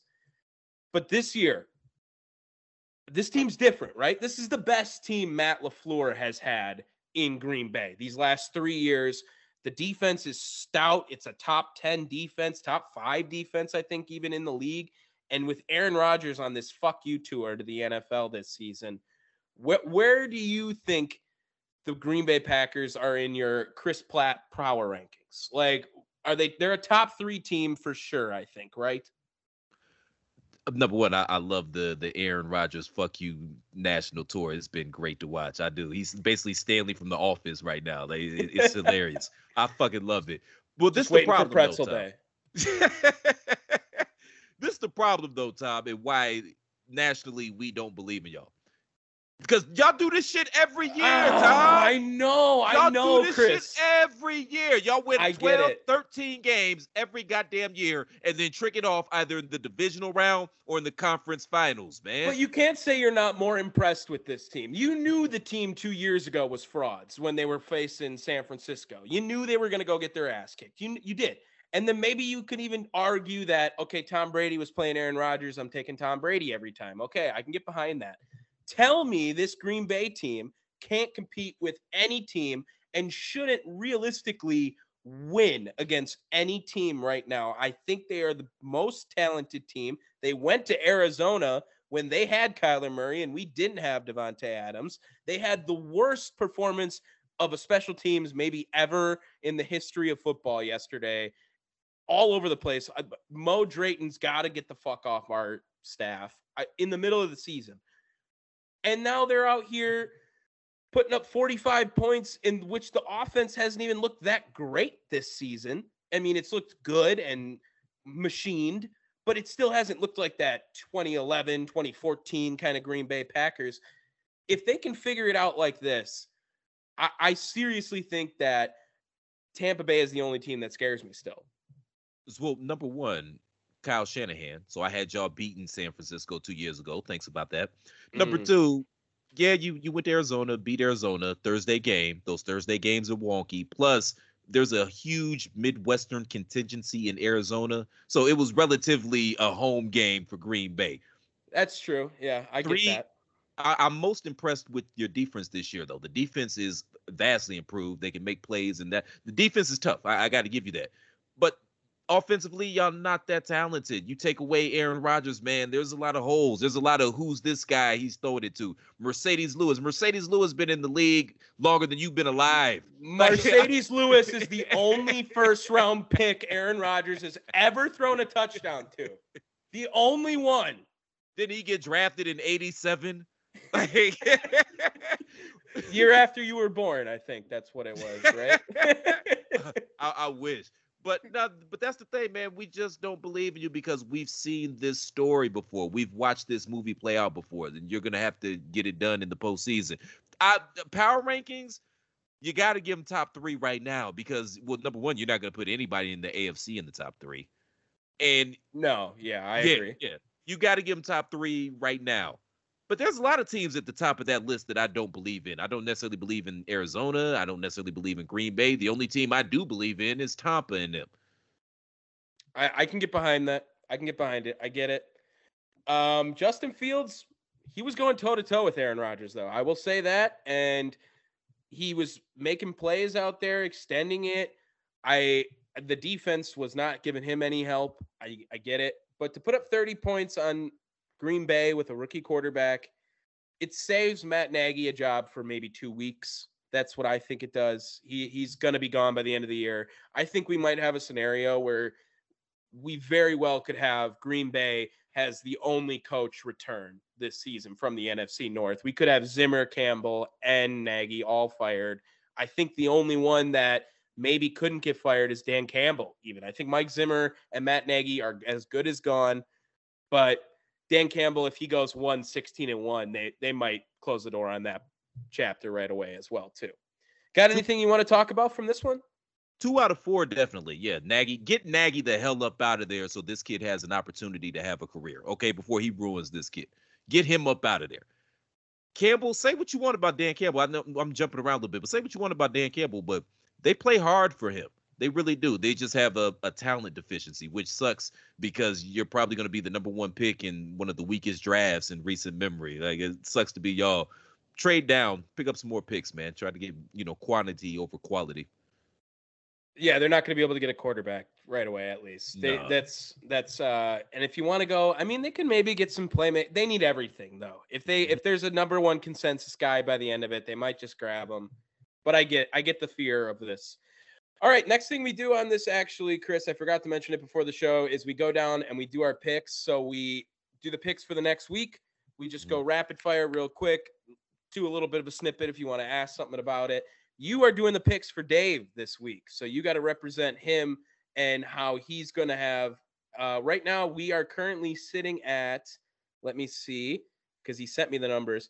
So right now, Dave is 123 and 79 on the season. I am 120 and 82. We both went nine and five last week. Now we only played 12 games, but we do a 21 point blowout pick every week. So you got to pick a team that you think is going to win by 21 points or more, and then that's for two and 0 or one and one if they win and then don't hit the 21 point, or it's 0 and 2 if they lose and they don't at the 21 points. So that's kind of how it works when you do that 21 point blowout pick. We'll just go down the line. If you got any questions, slow it down. I get it. I went to public school, so I can I can I can be there. So let's start with Thursday night. It's Chiefs and Chargers. Chiefs at Chargers. Who you got winning this one, Platt? I hate these Thursday games, man. It's so hard to pick them, but I, I got to go Kansas City. I think they're going to keep it rolling. Absolutely, Kansas City. I think it's the hottest team in the league right now. Uh, let's get it on to Saturday games. We got Saturday games for the first time. We got to talk right away about your Browns and Raiders in Cleveland. 3:30 game on a Saturday. Think your Brownies can do it? They better. I mean, this could go either way, but they better win this game. You talking about you want to be a playoff team. You you got to handle your business at home. Plus, we owe the Raiders a receipt from last season. Fair enough. I'm going to take the Browns as well on this one only because you're hosting with me to be nice to you though. That's because I, I don't ever want to pick the browns. It just seems like a bad bad bet to do for it, it, it is saturday yeah. has another has another game. It's a night game. This one's interesting i think. It's new england and indianapolis. It's in indy so we're going to have the dome. So Belichick's not going to be able to pass only three times to win this one. Do you think the Patriots eke it out on the road, or do you like Indy in their hot play so far? Yeah, Indy's been hot as fish grease, man. They've come out of nowhere. This is a tough one to pick. I'm, I'm in, when in doubt, I got to go with Belichick. So yeah, I'm gonna say New England pulls this one out on the road. I, I, oh god, it's hard to bet against them, but I'm only down by three games, you know, and I got to look later on to see if this is one I might want to split. Oh, you know what? I I'm I'm gonna I'm gonna go Patriots as well. I think that's the smart play. You got to You got to go with it.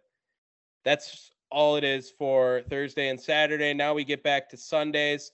Sunday night or Sunday at noon, we got Titans and Steelers to start us off there in Pittsburgh. Ooh, that's a tough one. So Henry's not back. Is Henry going to be back this season? Do we know? Uh, I think the playoffs is the plan. They want him back okay. for the playoffs. I think. It's hard to say. It's hard to say Pittsburgh's going to beat anybody at this point in time, man. With the the statue back there known as Ben Roethlisberger, so I'm going to go Titans here. I I'm gonna agree with you on that. no, that one I'm gonna split. I'm gonna take the Steelers. I'm going to take the Steelers because of how banged up the Titans are. And I get it. The Titans are playing almost better, even though they're all banged up. They have set the NFL record for most players to play on a team in a season because of how injury riddled they've been. But it's in Pittsburgh. Terrible towels are going to be flying. Ben Roethlisberger looked decent in the second half last week against Minnesota. I don't think he can play four quarters like that, but I'll take Pittsburgh just to take a split there. That's our first one. Next up, Panthers at Bills. I'm on the fence about this one. And when I say on the fence about this one, I mean, is this going to be my 20 point, my 21 point rule, or there's another one I'm eyeing up as well? I'm going to take this one. I'm going to take the Bills and I'm taking the 21. This is one of those games that the uh, media pundits love. The Bills are going to come out and demolish the Panthers, and everybody's going to talk about, oh my God, the Bills are back. It, it, it seems like one of those games. You know what I mean? I could totally get behind on that. And the Panthers don't have a terrible enough record to where you can be like, oh, they're not a shitty team they're beating up on, but they've been playing terrible. They lost their best player. They don't know what they want to do at quarterback. I think it's a great 21 point pick. So I'll write that one down for you. I will also take the Bills. Uh, I can't take the 21 pointer because you took that 21 pointer. Not that I was going to, but I I I like the pick. I'll agree with you on the Bills. We'll move on now. Washington football team at Philly. Oh my God, I gotta say Washington because fuck Philly. I, you know what I mean? I, I don't have any sense for Philly. I picked Philly. I either picked for Philly or against Philly so many times early in the season. I got burned every time. So now fuck Philly. I can't pick them. I don't care if they were playing the Appalachian State University. I'm not picking Philly again this season. I I hate I hate what, looking at Jalen Hurts stat lines every week, Chris. I just hate it. It's so annoying how divided me and Dave are on them. I don't like um I don't like it that they're in Philly though. So I'm going to take I'm going to take the Eagles. I'm going to split that one as well. It's a very, it's an important game for the season too for both those teams to try to make for playoff implications divisional, is, maybe not. You know, is Jalen Hurts good? Because I'm I mm. don't think he is, but they don't really give him a lot to do. But I think they know he's not good, so they don't ask him to do a whole lot. But he makes I, plays. But every now and again, he pulls a play out his ass. You like? Oh, I shit. know. It's like it's you know he's, I mean? he's like Taylor Heinicke. He really is. They're the same player. They really are. They're not good, but they're gonna make plays. They're they're gonna make plays and keep you in ball games that are exciting. They're fun to watch, but they're not good. I, I, I don't think so. Moving on, Texans and Jaguars. This one is the one we're all waiting for this weekend. Holy shit! Didn't even look to see that one was on the on the schedule. Uh, do you know who the coach is for the Texans? Who's the head coach for the Texans? I, if if I'm not mistaken, I believe it's uh, James Harden, isn't it? Oh no no no no no! He's in Brooklyn. My bad. He's in Brooklyn. Uh, yeah, is it Booker T I, from the tag I, team? Harlem it could be. I, I honestly yeah. don't know. I don't know who the yeah. coach is for the Texans. They, but and neither do the Texans. no, they're It's probably that pastor, right? It's the pastor they got doing it all over again. Texans think, Jaguars. What's the dude's name from uh, Varsity Blues? Have you seen that movie? No, I, I've I've I have on like a bus that I fell asleep on. You know what I mean? that, that's that's kind of what Varsity Blues was doing. It's like background noise as I was going. I was I was driving through California. I remember it. I'm gonna say the Jaguars, man, just because they're at home, and I'm I'm kind of road heavy thus far on my pick. So some some somebody got to win at home, right? And it might as well be uh Big Booty Herb. I'm gonna go. Um, I'm gonna go Jaguars as well. I guess. I don't want to pick the Texans, and I don't want to risk a split because I have no idea who would win that one. I'll, I'll, take the Jaguars just so we can be on the same page. Um, next up, Cowboys and Giants. Another noon game we got. It's in New York. I wonder if Mike McCarthy's guaranteed a victory of this one yet, either. Uh, what do you got for this one, Platt? He's guaranteed a victory over that New York style pizza. I know that. He about to have a ball Saturday evening before the game. Is that is that thin crust? Is that it, what New York style is? It's thin-ish, like the slices are big. You're Midwest, you like you're more of a deep dish guy, right? Well, that's Detroit and Chicago. No, no, Chicago. That are the, Chicago. the they're the deep dish. Detroit also has Detroit's, like sauce well, on top, right? Well, it's pan. Detroit. We're, that's considered pan. When I if I order a pizza, I get hand tossed. That's the crust okay. I get. Hand tossed crust. Fair enough. Okay, so sim- it's similar to New York. The slices are a little bit bigger. It's similar, a little greasier. Mm, okay, fair enough. But yeah, Cowboys I, Giants.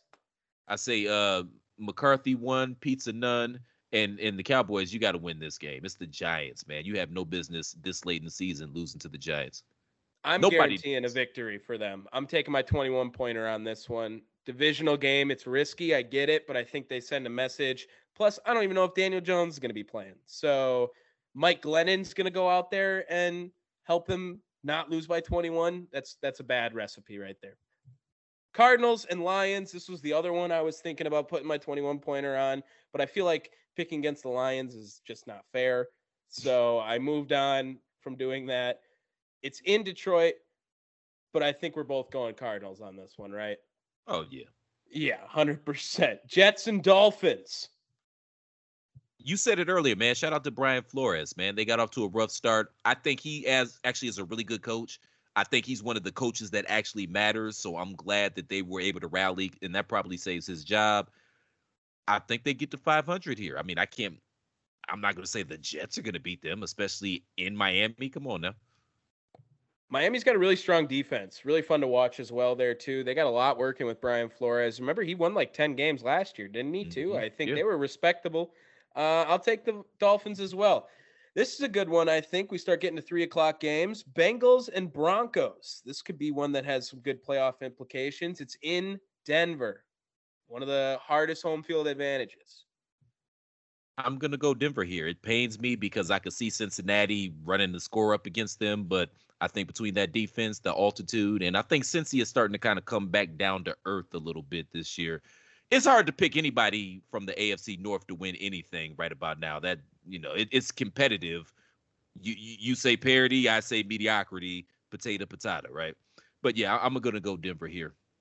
Yeah, I'm not so sure San Francisco's better than Denver. So losing to them in that heartbreaking fashion, I think could really just demoralize them.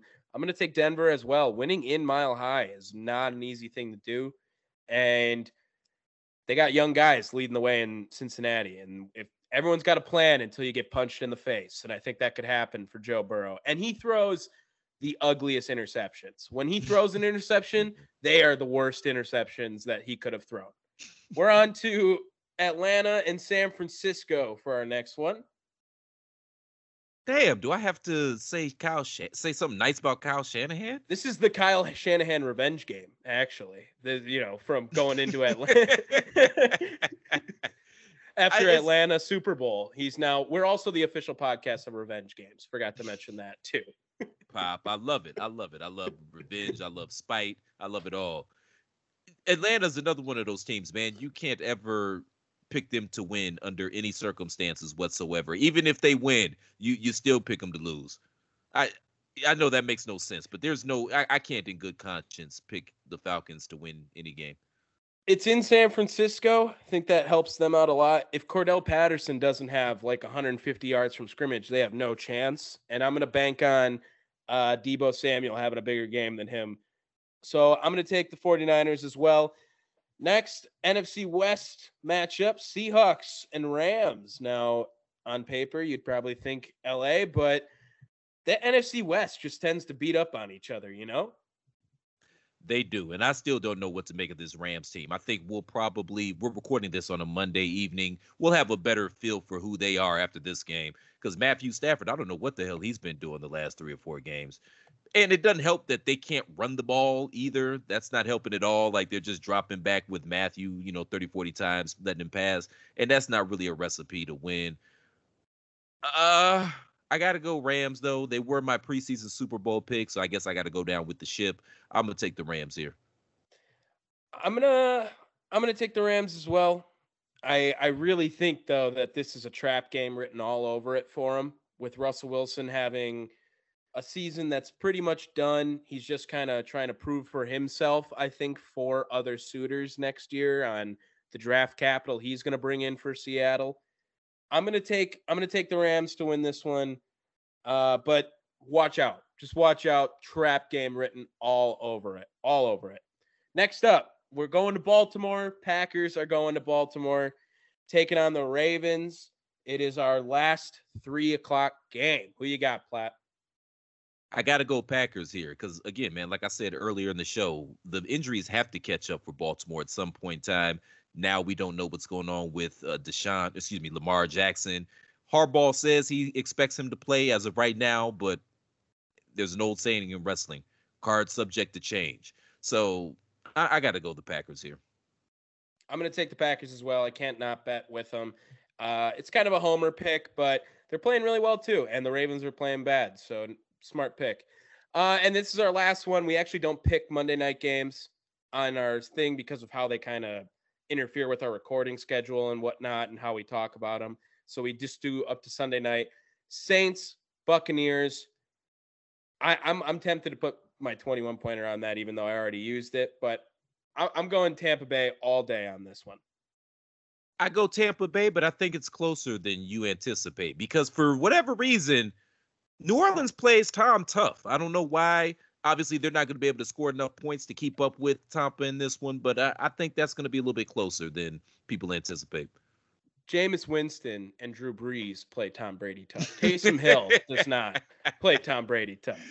Touché. Um, and then I guess like if you had to do it today, who do you think tonight for Monday Night Football? Arizona, LA Rams.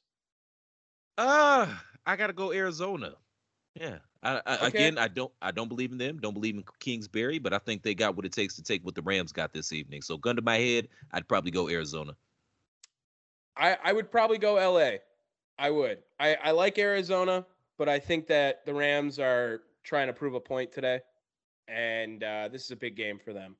We'll move on real quick to our hot takes. We get these from our fans um, through Dave's social medias, my social medias. Hell, Chris, I guess you can get some hot takes next time you come on down the wire from some of your platforms or whatever you might do.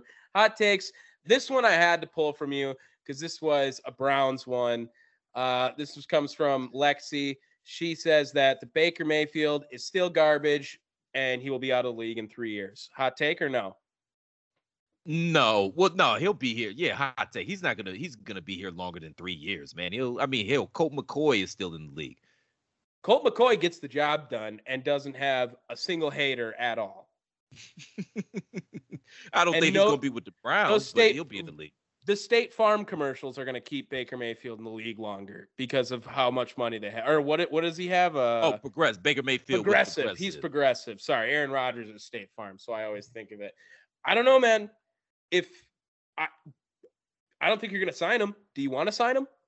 No, well, they've picked up the extension for the fifth year, but honestly, I don't think he can come back. Everything that's happened this season, he's been out here arguing and talking shit to the fans, some of the players' uh, wives, and his wife has tried to defend him. Some of the players' dads have come up and spoke out. I think it's too much water under that bridge. And and quiet as kept, man, there's a little bit of a civil war going on within that locker room. The players don't trust the coaches. The coaches are frustrated with the players. I, I think they both need to change the scenery at this point. The only problem is who the hell you gonna get? You're kind of stuck. Like who you gonna get? Teddy. Oh, Teddy. Yeah. I'm just saying yeah. that might be your best option here. Otherwise, yeah. otherwise you're gonna need to throw a lot to get Russ. You need to throw a lot.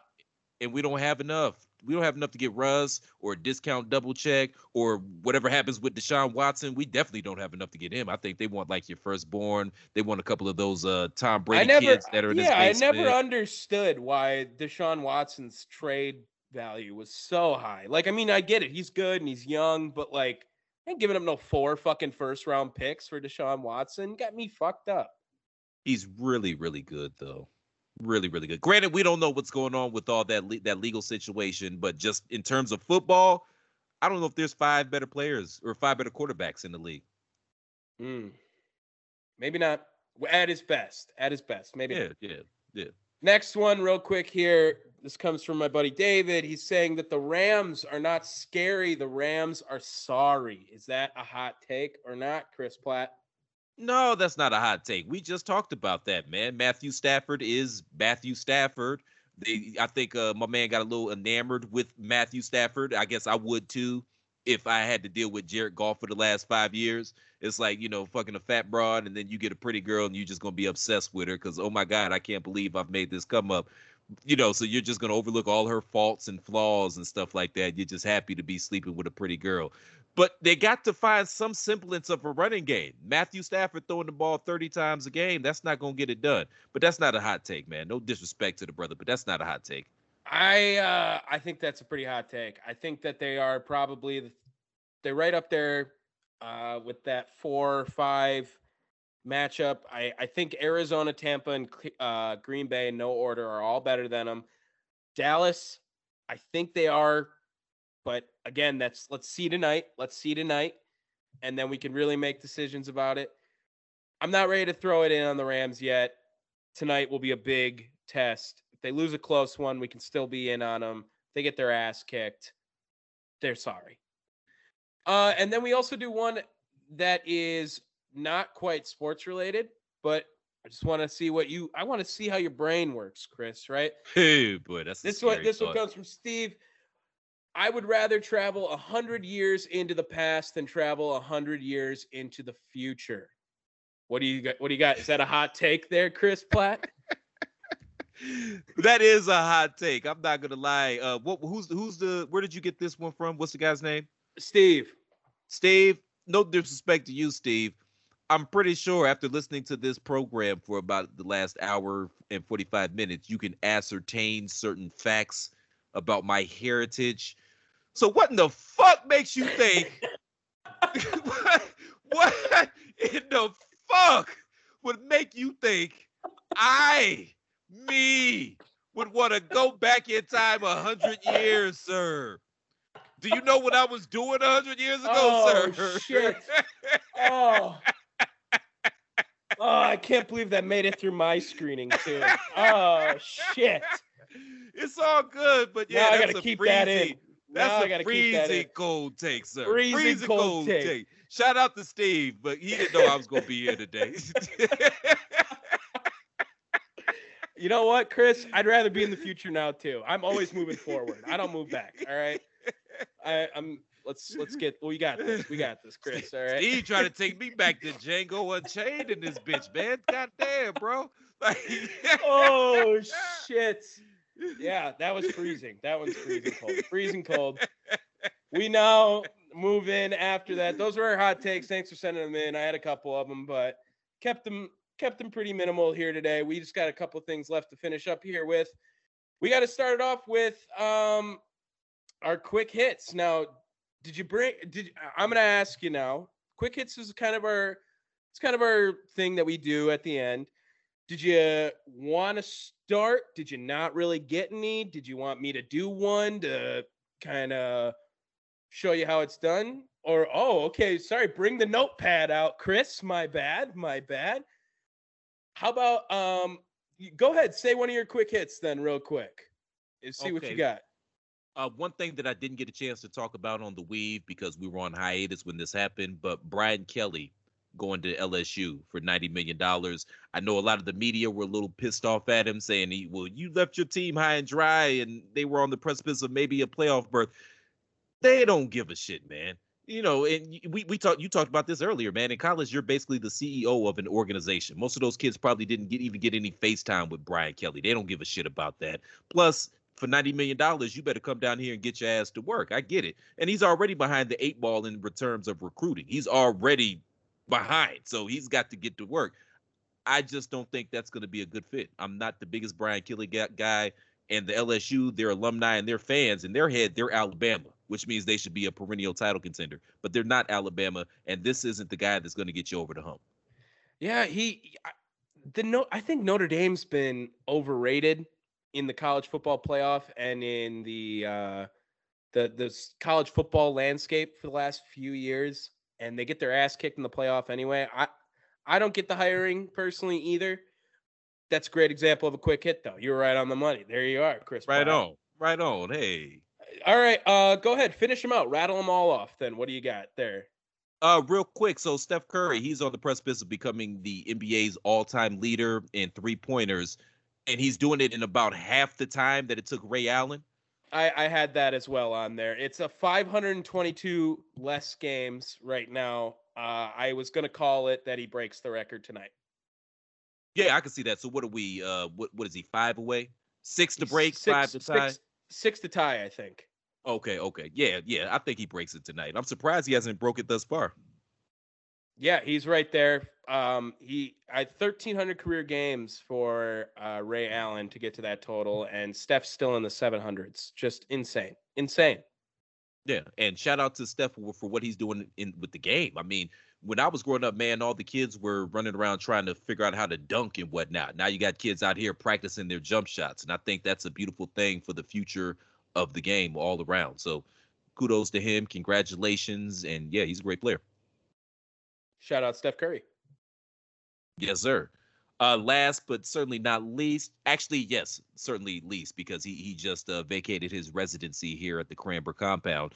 But I'm hearing that uh, all of a sudden the Lakers and the Knicks are in discussions for possibly or being possible landing spots for Ben Simmons. I don't know how we make that happen because I don't know what either of those teams has to give up, considering that the Sixers want a top 30 player back in return for Ben. But I think uh, overall, I think the Lakers would probably be the best destination for him. He's with clutch management, which is LeBron and his guys. That's their their management team, their agency. Plus, he kind of looks at LeBron kind of a mentor. I think that would be a good place for him because he's a guy. I hate to say this, but he needs to be coddled a little bit. He's got to be rebuilt. That's why we invited him down here to the compound, man, to kind of get his confidence back up. So you got to put your arm around him what better guy to w- learn from than LeBron? And their skill sets are similar as well. This guy can do a little bit everything on the court, and he still has he's still young and he's got the ability and the talent to one day be the best player in the league.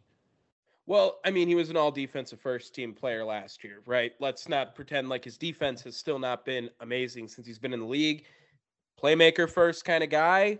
If he can get a little bit of a jumper, who knows? All he need, he's a jumper away from being the best player in the league. Yeah, you can go out and say that maybe.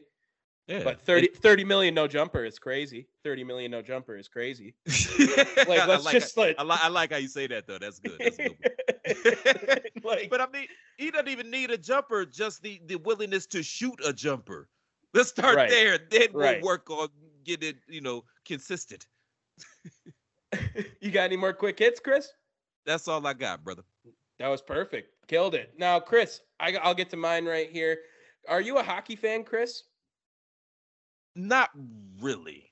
I mean, I, I, I, I love playoff hockey, but I don't always get to watch it as much as I would like.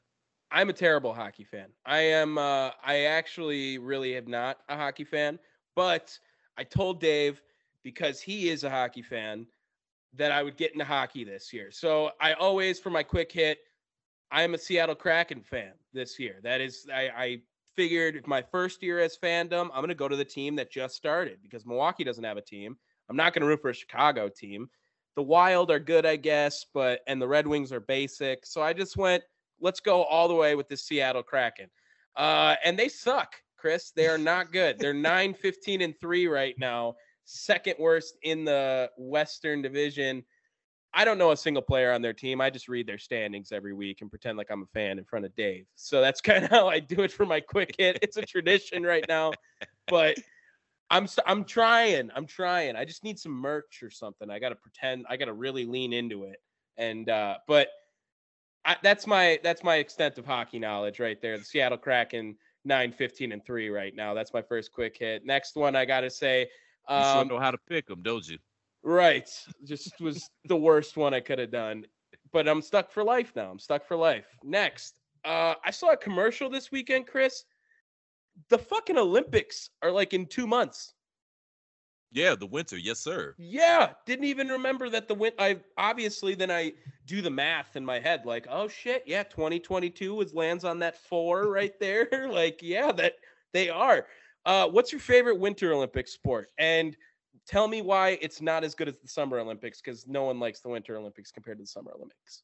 No, because the the games are whack. Nobody gives a shit about most of these uh sports, man. Nobody. But the, I do like the speed skating. That's exciting. I like the the uh the bobsledding and um curling. I'm oddly fascinated by curling. Wisconsin had the gold medalist for curling last year or the nice. 2018 matt hamilton and becky hamilton nice. uh, when asked if uh, how he did his preparation he said 30 minutes at lunch every day that's how he got his gold medal in curling so uh, that's all it takes I'm, chris if you're ever interested that's funny that you brought that up, man, because that's been a joke for me for like 15 years. I said that one day I was going to go out and I was going to become one of the best curlers in the United States because how hard could it possibly be to yeah, become no, one of the best that's curlers a real quote. in the United that's a real States? Quote. Yeah. in the world, not in the United States, in the world, 30 minutes a day. That's it. I'm just I'm just shooting for the Wheatie box, Tom. That's all. Right. get someone recognized down there. We're always 100 years forward. 100 years forward. We'll get there. and then we're gonna move on. This is my last quick hit. Um, how big are you into chess, Chris? Do you ever play chess? Oh yeah, I love chess. Yeah. I mean, I know how the pieces move, and I mean, I could, I could like kind of like, I could pretend, I could look like I know how to play chess, but I'm not. I, I don't know the strategies behind it and the math equations that go into it. But uh, this one comes from Ian Nep Pomniakity. I'm gonna butcher you. the hell out of that name. I think he's a Russian chess grandmaster, and actually, this porn actress who I've never heard of either, who is Mia Nika 69, real original porn actress name, probably some sort of uh, tagline or I wanted to say gamer tag, but what do you call username? That's what I was trying to go with. Okay.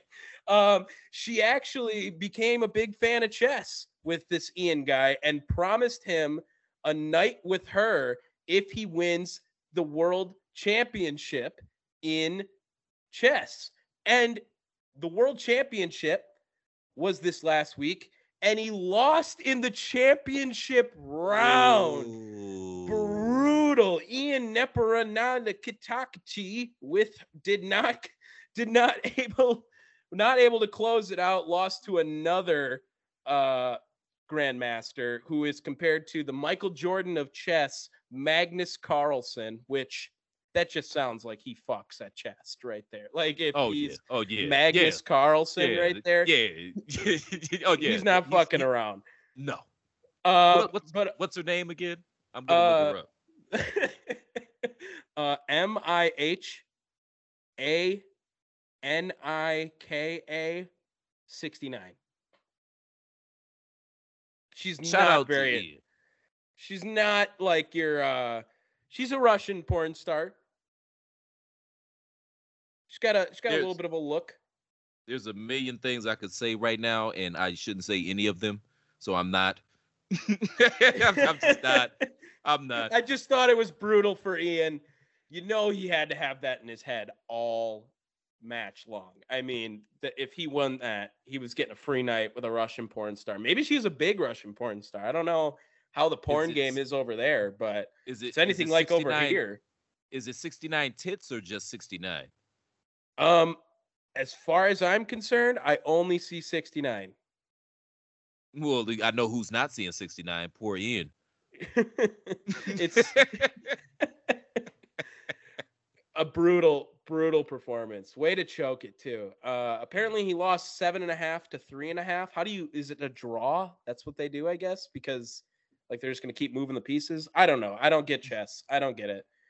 Uh, that's it. That's going to wrap it up though for this episode. You got anything else you want to finish it off with, Chris? Beforehand, I, will I'll I'll get you get I'll get you out there to plug your stuff and whatever too. Go ahead, do that maybe in there. But any closing remarks? Anything you want to get off your chest? Tom, thanks for having me back on, man. I really do appreciate it. I always have fun every time I come on. It was great that we didn't have to get burdened by that cumbersome Dave. He didn't drag us down with his total curmudgeon. I mean, just yeah, the yeah. the buzzkill that he is. Uh, yeah. yeah, thank you for coming on, and uh, we'll definitely keep you in the loop uh, to come on somewhere in the future. We have a big ideas uh, for the upcoming episodes of Down the Wire. Um, and we want to get more people involved actively on here and get some people on to help, you know, divvy up some uh, thoughts and takes and all this great stuff that other people have to say, even though we, we try to be right 100% of the time, but we can't do that always. So thank you again for coming on, Chris. Plug your shit. Yeah, my pleasure, man. Anytime you need me, man, just throw up the Platt signal. I answer about 75% of the time to that, but that's only 50-50. Um, I'm you can find me on Twitter at the real C Plat.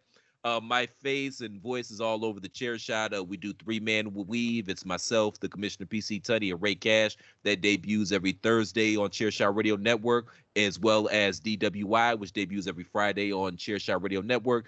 And make sure y'all support the movement known as the Chairshot by going to prowrestlingtees.com forward slash the Chairshot. Make sure you pick up an official Chairshot t shirt. You'll be doing a lot of good. It's the holiday season tis the season for giving. So why don't you give back to your favorite website for reviews, news, opinion, and analysis with attitude? Again, that's prowrestlingtees.com forward slash the chair shot. Please and thank you, thank you, and please. All right, Chris. Now I'm going to do the outro. So the way the outro works is I'm going to say the name of all the places where you can download us, and then I finish it off with the chairshot.com. When I say the chairshot.com, Dave usually adds in some sort of like little bit uh like a lull to be summarize maybe of what we just talked about in quick hits or something like that. It's a one second, two second kind of phrase just to maybe get some appeal. And then I say, peace, episode ends. All right. We'll try it out right here. Let's see if you can hit it because Dave wants you to do this too.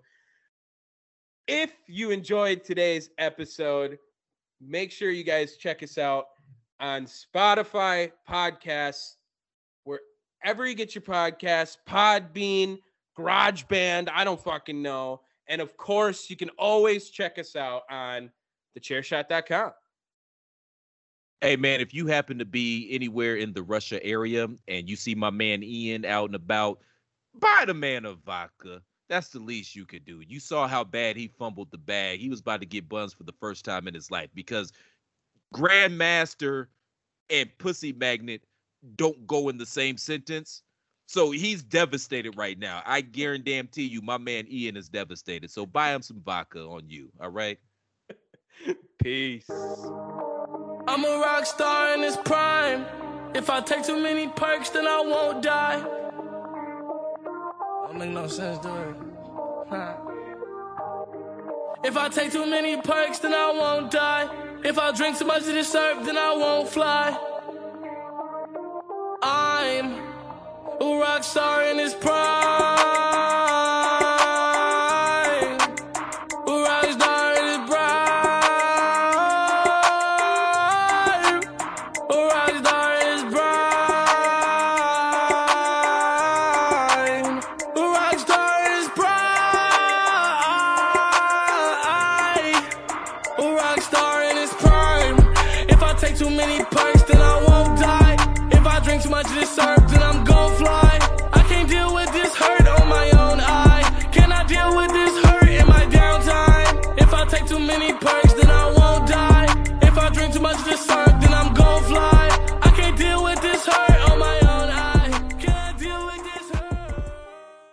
Catch those springtime vibes all over Arizona. Break out of the winter blues by hitting the water at one of our lake and river parks. Take a hike among the wildflowers. Just make sure to stay on the trails and leave the flowers for the bees.